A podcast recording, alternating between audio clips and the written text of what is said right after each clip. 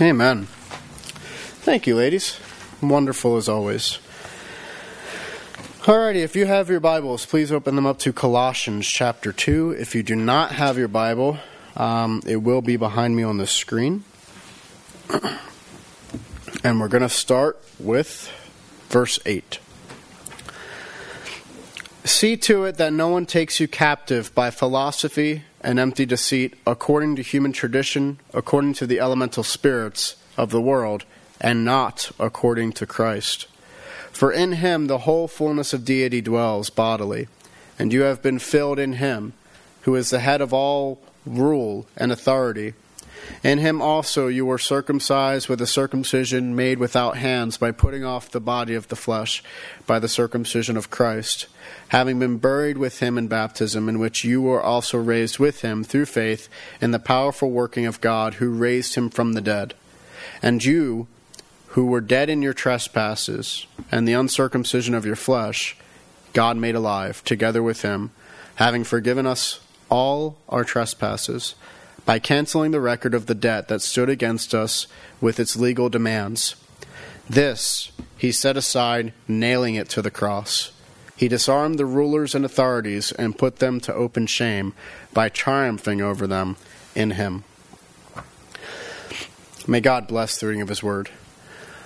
So we're continuing on in Colossians, and Paul and Timothy are trying to convey a very strong point early on in the letter. And they tried to make it throughout all of chapter one, and they're making it even now in chapter two, which is that Christ is sufficient. Um, there tends to be times back then, and even today, when we can get away from this concept of Christ being enough. That Christ, we need something more than Christ in order to survive, or we need something more than Christ in order to have our foundation in life. And Paul and Timothy are saying that's not the case. We don't need these other things. All we need is Christ. Um, and so let's continue on. Verse eight, see to it that no one takes you captive by philosophy and empty deceit, according to human tradition, according to the elemental spirits of the world, and not according to Christ.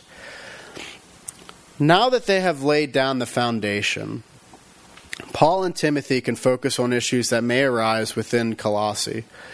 So it is, they say, see to it. This expression is a way of saying, make sure that. Um, now, what are they to make sure of? That they are not taken captive by philosophy and empty deceit.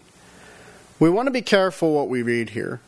Some could believe that Paul is saying, stay away from philosophy in general. But the problem is, during Paul's time, philosophy had a much broader range of meaning than it does today. Uh, for in that time, philosophy could mean ideas, it meant religions, um, and the like. As such, Paul isn't saying no to philosophy in the most basic of senses. Otherwise, his own writings would fall into that category. Instead, he is warning against a type of philosophy which is bound with empty deceit, that is, one which is not full. The critique against such philosophy continues, according to the human tradition and according to the elemental spirits of the world. The first, according to, uh, according to, is reminiscent of Jesus' critique against the Pharisees and the teachers of the law, that they focused more on the traditions that they had rather than the law itself. Paul may be fighting against what we know as Judaizers at this point, but we aren't exactly sure of the case, if this is the case. Now, when it comes to elemental spirits of the world, um, there's a bit of debate as to what this means. The word which the E S V translates as elemental spirits is stoicheia, or stoichein, um, and this means in its basic sense, elements. As to what the elements are is hotly debated. Generally, during the time, it meant simply the base elements of the world, the most basic sense of it, so fire, wind, water, and earth. It could also mean elements in regards to teachings. And then the final way of understanding it is the way that the E S V kind of pushes a bit, which is elemental spirits. So the spiritual beings who rule the world. Now the problem with the final way of looking at it, however, is that that term for elements in that way was never used before the third century um, to describe such beings. But before we deny the reality of the spiritual realm, we know that the ancients during the time and period and before held creation in high regards and even considered them in regards to deity. Simply put, they had a spiritual worldview in which the natural was very much active in. As such, for Paul to use this term here is likely a combination of the basic elements um, and then a reality of what that meant for people who worshipped such elements as gods. It seems likely then Paul's warning them against doing this, warns them against their own traditions of idolatry, which would cause them to uh, be taken captive.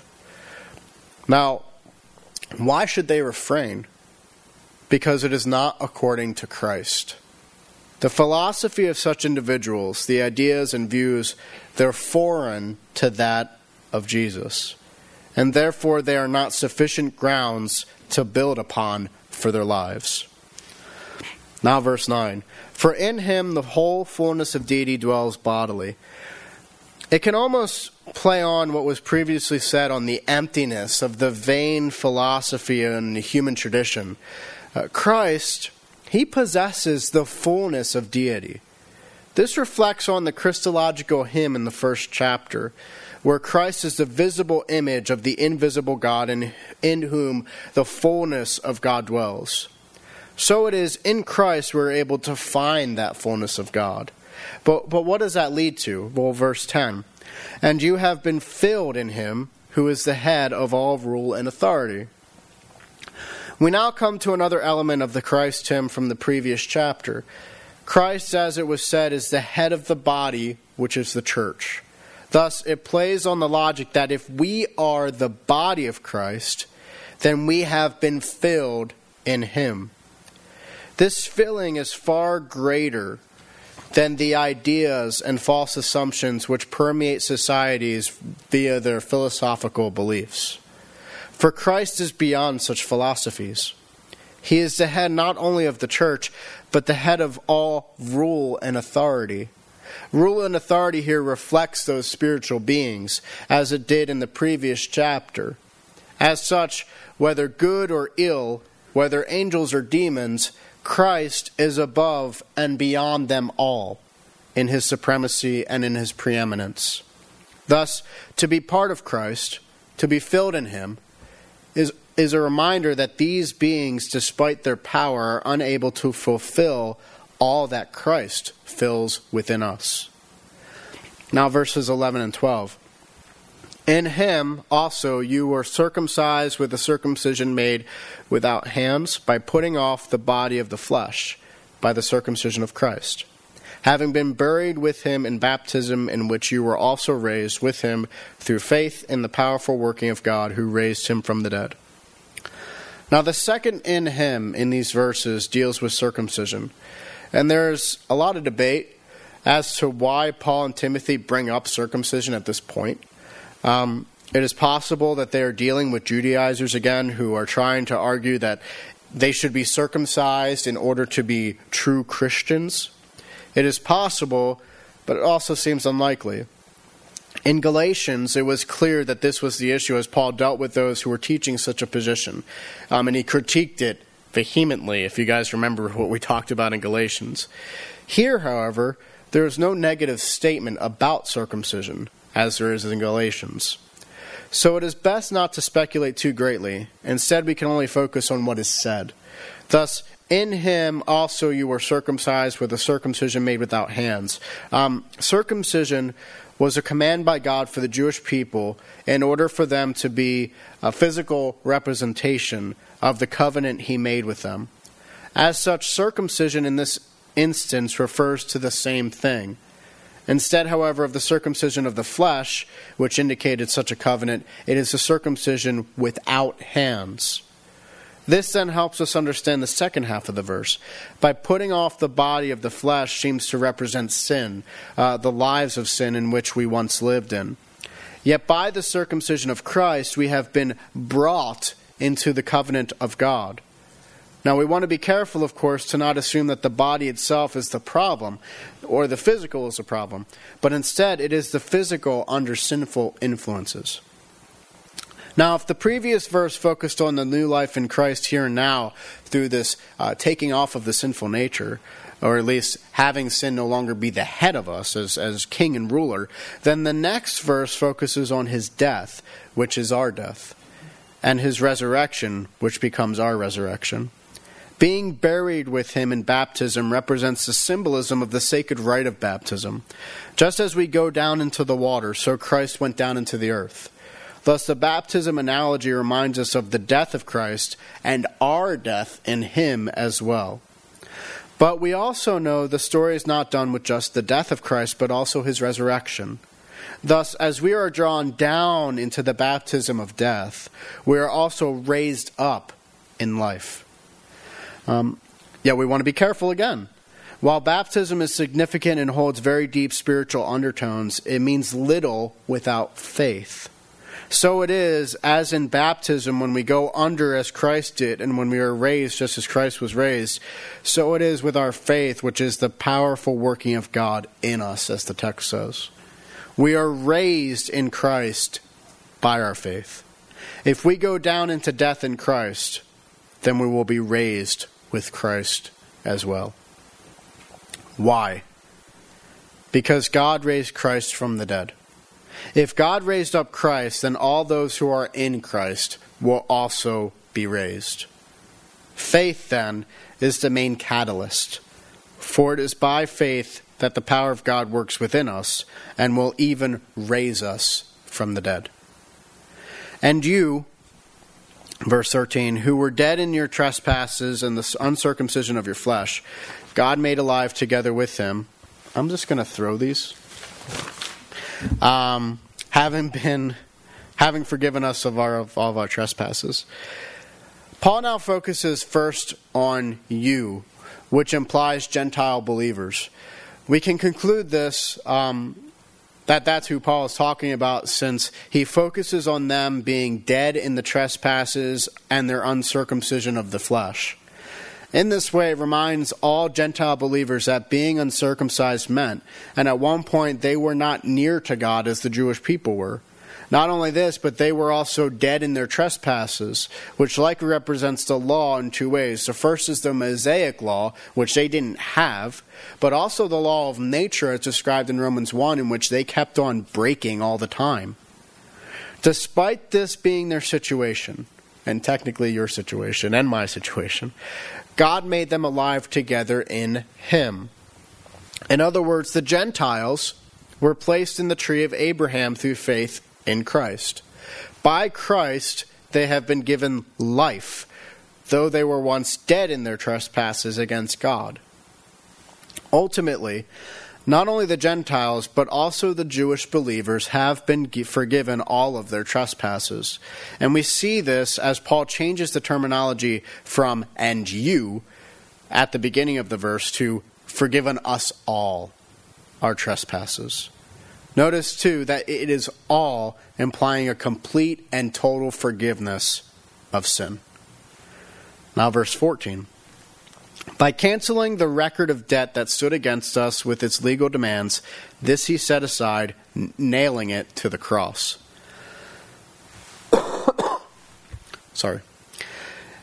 In what way have our trespasses been forgiven? Paul and Timothy specifically focus on the canceling of the record of debt. There is some debate as to what this means. Most understand it to mean an I O U that we have, an I O U to God, which we never satisfied. Some others understand it to regard the law. Others in the early church recognize the record as what Adam gave to the devil, which we now owe a debt to. Others still think it represents what we find in a kind of book in which all the records of our human activities are written. Ultimately, the record of debt may be some of these as a mixture, um, though it may simply be a recognition that we as humans should simply follow God and have claimed to do so, but we never have. And as such, it stands against us. The legal demands represent the law, the Mosaic law. If the record of debt represents the human activity, then the law represents the legal demands that we were meant to accomplish but haven't, or even further when it comes to the natural order again in Romans one. In either case, the law which God has revealed to us either through special revelation in the Word or general revelation in the world, um, we haven't followed.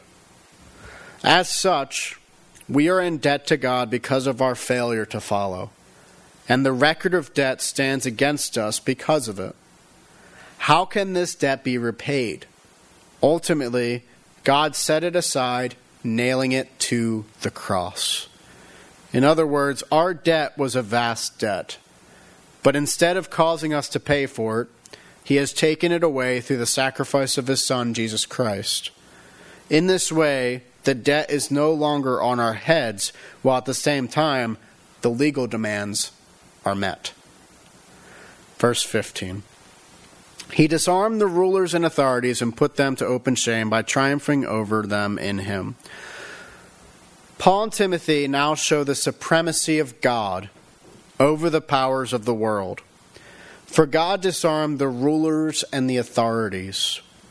The rulers and authorities, again, represent the spiritual forces of evil which permeate the world. Though they have had power, God has stripped them of their power through Jesus. Not only has God stripped them of their power through Jesus, but he has also put them to shame, triumphing over them in him. This kind of terminology is reminiscent of the Roman practice of generals who would defeat another army. They would take the prisoners and they would walk, um, have them walk bound behind them through the cities, through much celebration. As such, God has accomplished this through Christ. Christ is placed higher than those powers of darkness and are stripped of their power by Christ.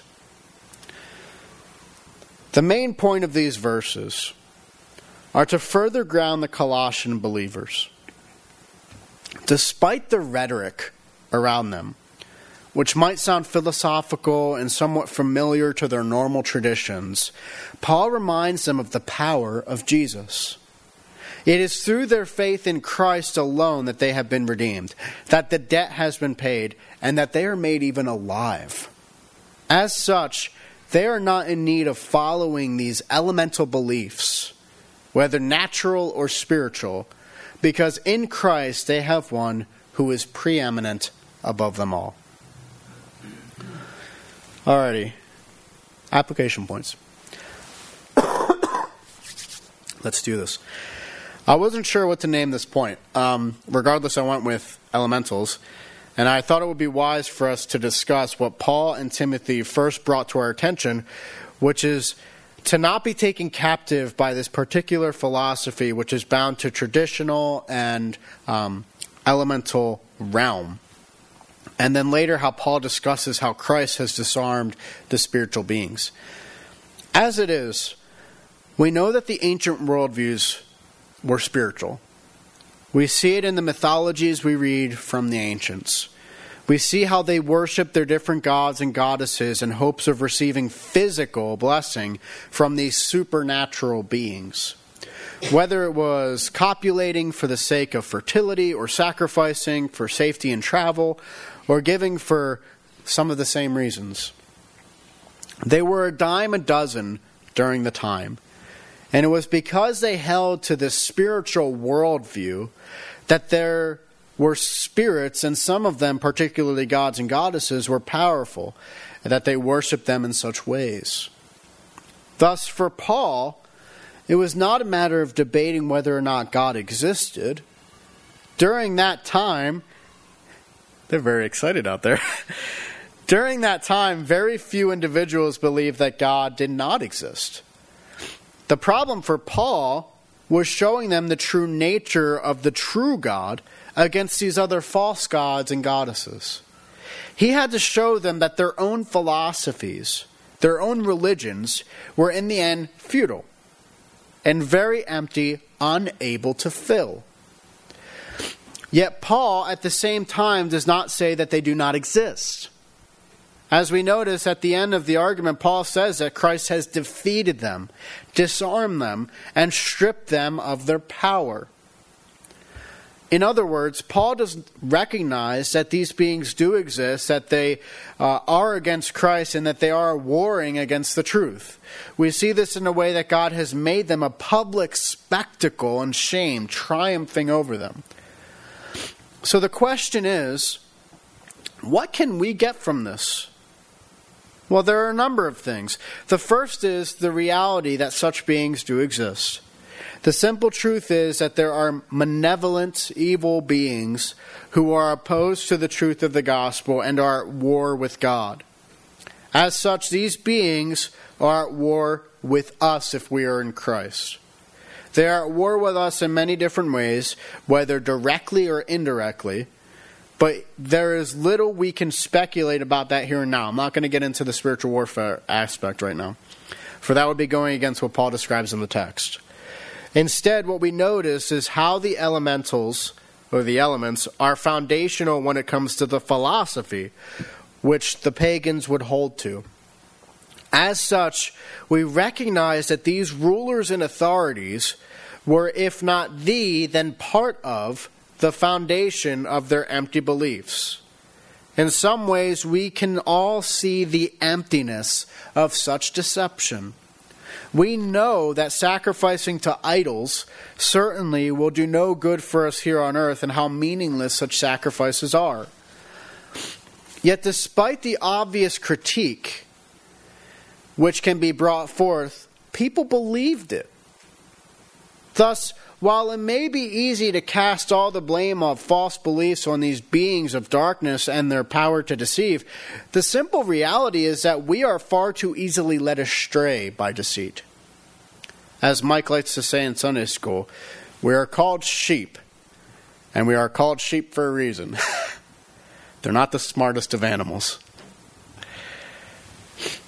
Because when we think about it, even if we look back over the ages to those who worshipped in such ways, sacrificing to idols made of wood and stone, can we really say that we're very different today?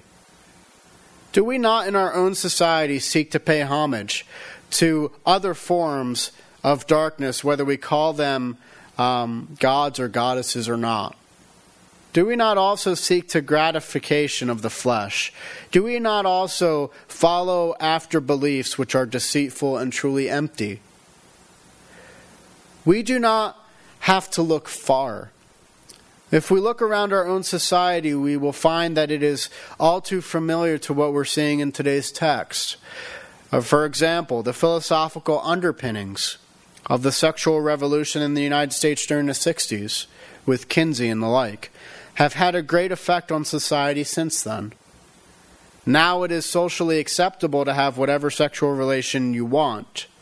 Thus, the tradition of those from the sixties were, have freedom in your sexuality.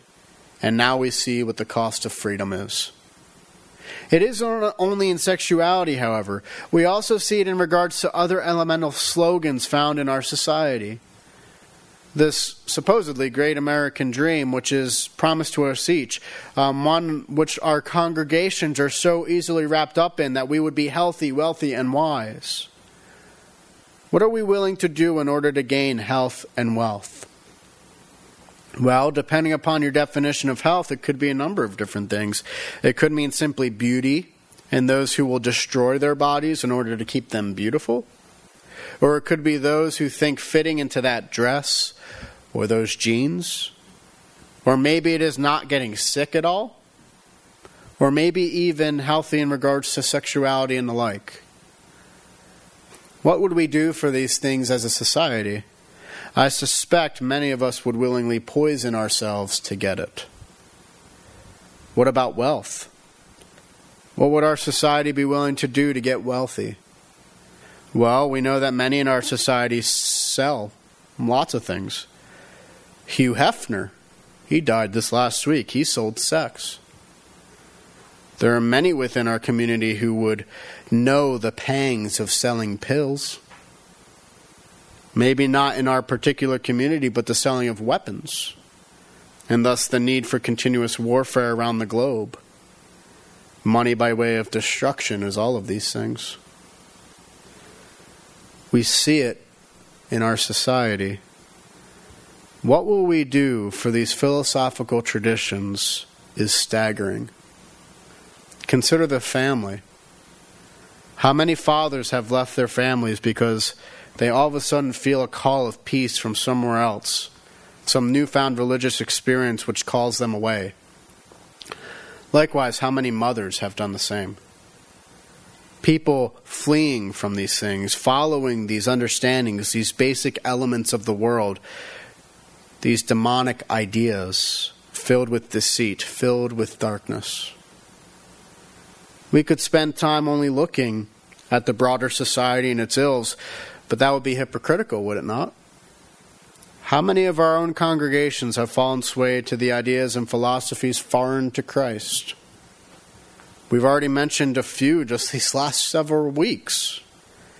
The ideas of growth being found in numbers, the idea of using worldly methods to reach a worldly society, using methods outside of Christ as though the power of Christ is not enough to transform this entire town, this entire nation, this entire world. Or the prosperity gospel. Change the gospel to make it easier to swallow. Take out sin, take out death, take out wrath, take out our fallen nature and our need for Christ. Instead, put it in there that God wants you to live your best life now. That the whole focus of this life.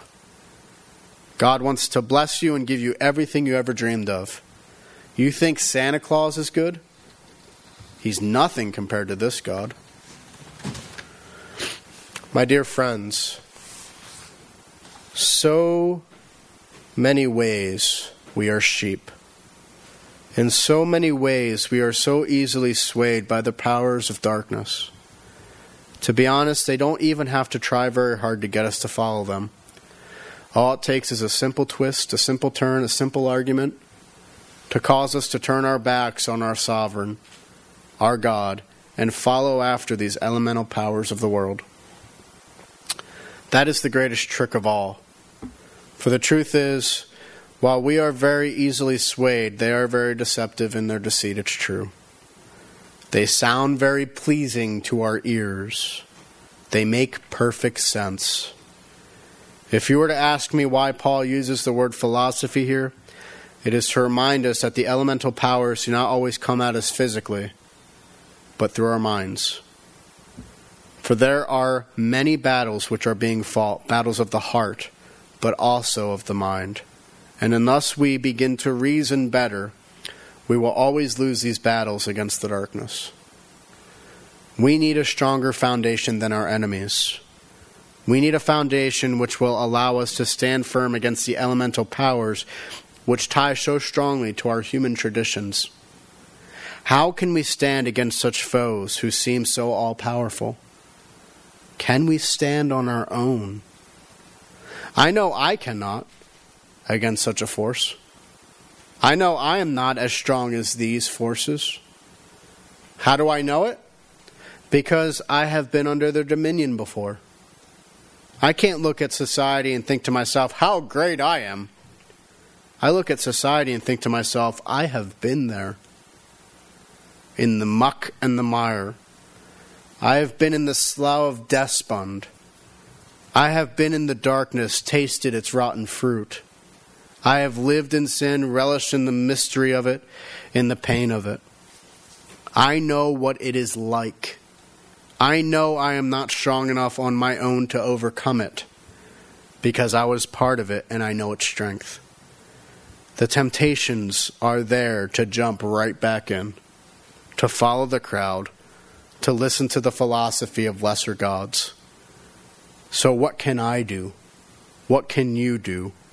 Where can our help come from? If we were left with such questions, we would surely be a blind people.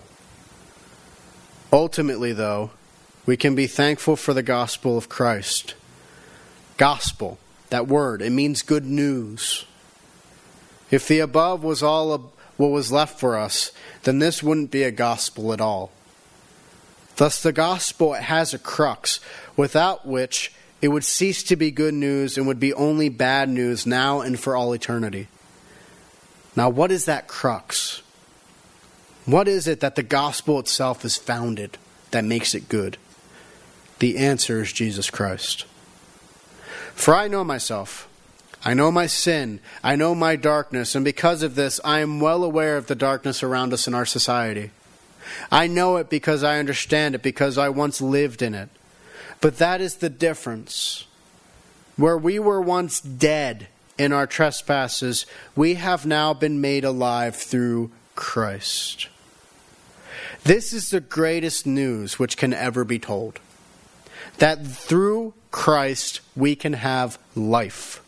And that the life he gives starts here and now. For even though I am tempted and weak, Christ is strong. Even though I am so easily led by these false philosophies and I'm so easily led by deceit, Christ never lets me go. He always rights the ship. He always brings me back to himself. He is the foundation. He is the one on whom we move, breathe, and have our being. It is Jesus. He is the one. It is because of what he has accomplished that we are alive by faith. You know, the darkness, whatever way it manifests itself, is terrible. We can never rejoice in it or over it. Neither can we say in our own right that we are stronger than it. When we consider the demonic, the beings of darkness, we can say, yes, they are powerful, more powerful than we are at least. But that is the thing, even though they are powerful and even though they may wage war against us, against the chosen of God, we have absolutely nothing to fear. Why is that? Because Christ has conquered them. He has conquered them. They are disarmed before Christ. They cannot stand before him. God has made a mockery of them through the cross of Jesus. Praise the Lord. Hallelujah. The foes have already been defeated. The enemy is losing a, is fighting a losing battle. We will be victorious no matter what the papers say, no matter what the darkness says, no matter what the rulers and authorities say, no matter what the world around us says, we will win. Why? Because Christ has conquered, and the world should, though it mocks us and jeers at our faith in him, we know that in him there is life and there is truth and there is victory. So it is for those of us who understand this gospel, those of us who have received this Jesus, we have our ultimate hope and thankfulness. For it is in Christ alone that we find our salvation. It gives us hope for anyone. For if I can be saved, anyone can be saved. It also gives us strength, for it is his strength in me which overcomes all the darkness within and without of me. While I stumble, and though I miss a step, I can be sure that I will always have our Savior's loving hand to pick me back up and his strong back to carry me along the way. My hope is that you would understand that he is our foundation.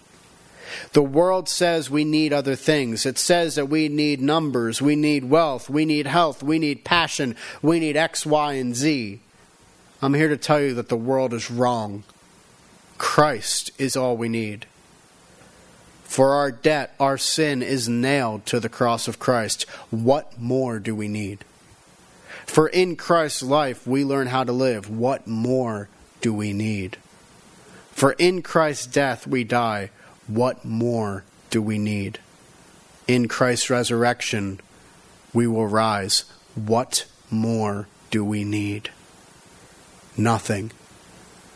Christ is our foundation. Christ is our hope. Christ is our salvation. Christ is all we need now and forever. Cling to Christ then, now and forever. Give him the glory for all things in this life. Whether you are a mother, a father, a husband, a wife, son, daughter, grandmother, grandfather, whatever your role, whatever your calling, let Christ lead and in him know just how deep his salvation goes and how strong the foundation is in him. Does anyone see the gospel in this passage? A part of me was like, I don't even need to do the gospel. It's right there. It's in these verses. It's throughout the whole thing, isn't it? And how wonderful it is. But that's the thing, though. We still need to hear it. We still need to hear it because guess what? Dark things still happen every week in our society. Dark things still happen every week in our lives. We still stumble, each and every one of us. We still struggle. And that's why it is so necessary for us to come back to this every week to remind us God is there. He's going to lift us back up. I know it because I know this. Um, so as we consider the gospel of Christ, we consider the origins of the universe. We consider the fact that God made everything. Um, what does that mean? That means that God is supreme above it all. That means that when we look outside and we consider the vastness of the universe and we think, wow, that's really big and I'm really small. Well, the God who is in you is even bigger than all of it. How awesome is that to consider when you really think about it? Um, and it also means that you're special, you're unique, because God tells us that, you know, out of all of these things, the stars, the universe, uh, the created cosmos, the galaxies, you think, man, they're spectacular. You remember God said that he created you in his image. That makes you far more significant than even the greatest of galaxies. Because it's in you that the image of God dwells, the image of the image of God, if you will. How awesome to consider. And that means that you have worth, you have sanctity to your life. Um, and it's important to remember these things about yourself, that God has done this for you and that you are in this way. You yourself are created in the image of God. But of course, we still have to go on with the story, and that's the fall. Um, the simple truth is, is that, you know what, there's something wrong with humanity. This last week, we saw two events which are atrocious in humanity. Um, the first one, I'll, I did mention it earlier, Hugh Hefner died. You don't think that man had an effect on this society? He did. An awful effect on this society. A dark effect on this society. The man who sold sex to millions of Americans and who knows who else around the world. You don't think that has an effect? That's rotten to the core. And a lot of people are now rotten to the core because of what he started. But then we also had another event happen, and that's what happened in Las Vegas. What kind of darkness in this world would cause such a person that much rottenness to cause such more rottenness in other people's lives? We are surrounded by darkness, people. We're surrounded by the result of sin in our lives. We're surrounded and we're being barraged. It's happening all the time. Darkness is a real thing, and we see it all the time. And it stems from our sin. It stems from, you know, these elemental forces that we just fall prey to, that we just accept and we bow down to these things and these ideas. How do we overcome these things? How do we overcome watching fifty people get massacred? How do we understand it? We weep for this world. We pray for this world. And we proclaim the good news of Jesus Christ. Because as dark as this world is, a light shines in the darkness, and that is Jesus Christ. And that light of Jesus Christ is what keeps us going. His life, death, and resurrection has begun something so fantastic. It has brought life to us so that when we see the darkness outside, we can say, I have a light and I'm going to shine it, and we each have to. Jesus Christ is the answer to every bad thing that happens in this world. Have you ever even considered that? He's the answer. He's the foundation. And so it's necessary for us who are the body of Christ, who has God dwelling within us, to proclaim it and proclaim it and proclaim it, to live it, to hear it, and to say it over and over again, because we will beat the darkness. God has already done it. And all it takes for us is to have faith in Him. Faith in Him. To have faith and live lives worthy of Him, as the Scriptures teach. And so again, when we see it all, we can say, you know what? Not only is it change our lives here and now, it's changing our lives for the future, so that one day, for those who are in Christ, we will be raised from the dead. If we are in Christ, if we die in Christ, we will be raised in Christ, because He has been risen and God is faithful. So no matter what, the darkness can't take away our hope. And though we weep, and though we struggle, and though we cry over the things of this world, our hope is intact because of Jesus. The text today, it's reminding us Jesus is our foundation. Don't let go of that foundation. He is worthy. Let us pray. Father, we thank you so much for what you have accomplished through your Son, Jesus Christ. We thank you that you have given us life, that you have forgiven us of all of our debts, of all of our sins, and that we can have an effect on society by your grace. Lord, these are wonderful things. It's wonderful to know that the cross is having an effect two thousand years later on us. And it's wonderful to know that you have disarmed these elemental powers, and that through the proclamation of Jesus Christ, these elemental powers are shown and put to shame. Lord, let us be bold. Let us remember our foundation. And let us always remember what you have done through your Son, Jesus Christ, which transforms our entire lives to glorify you. May you alone be praised. In the name of your Son, Jesus Christ, we pray. Amen. Please rise as we sing our final hymn.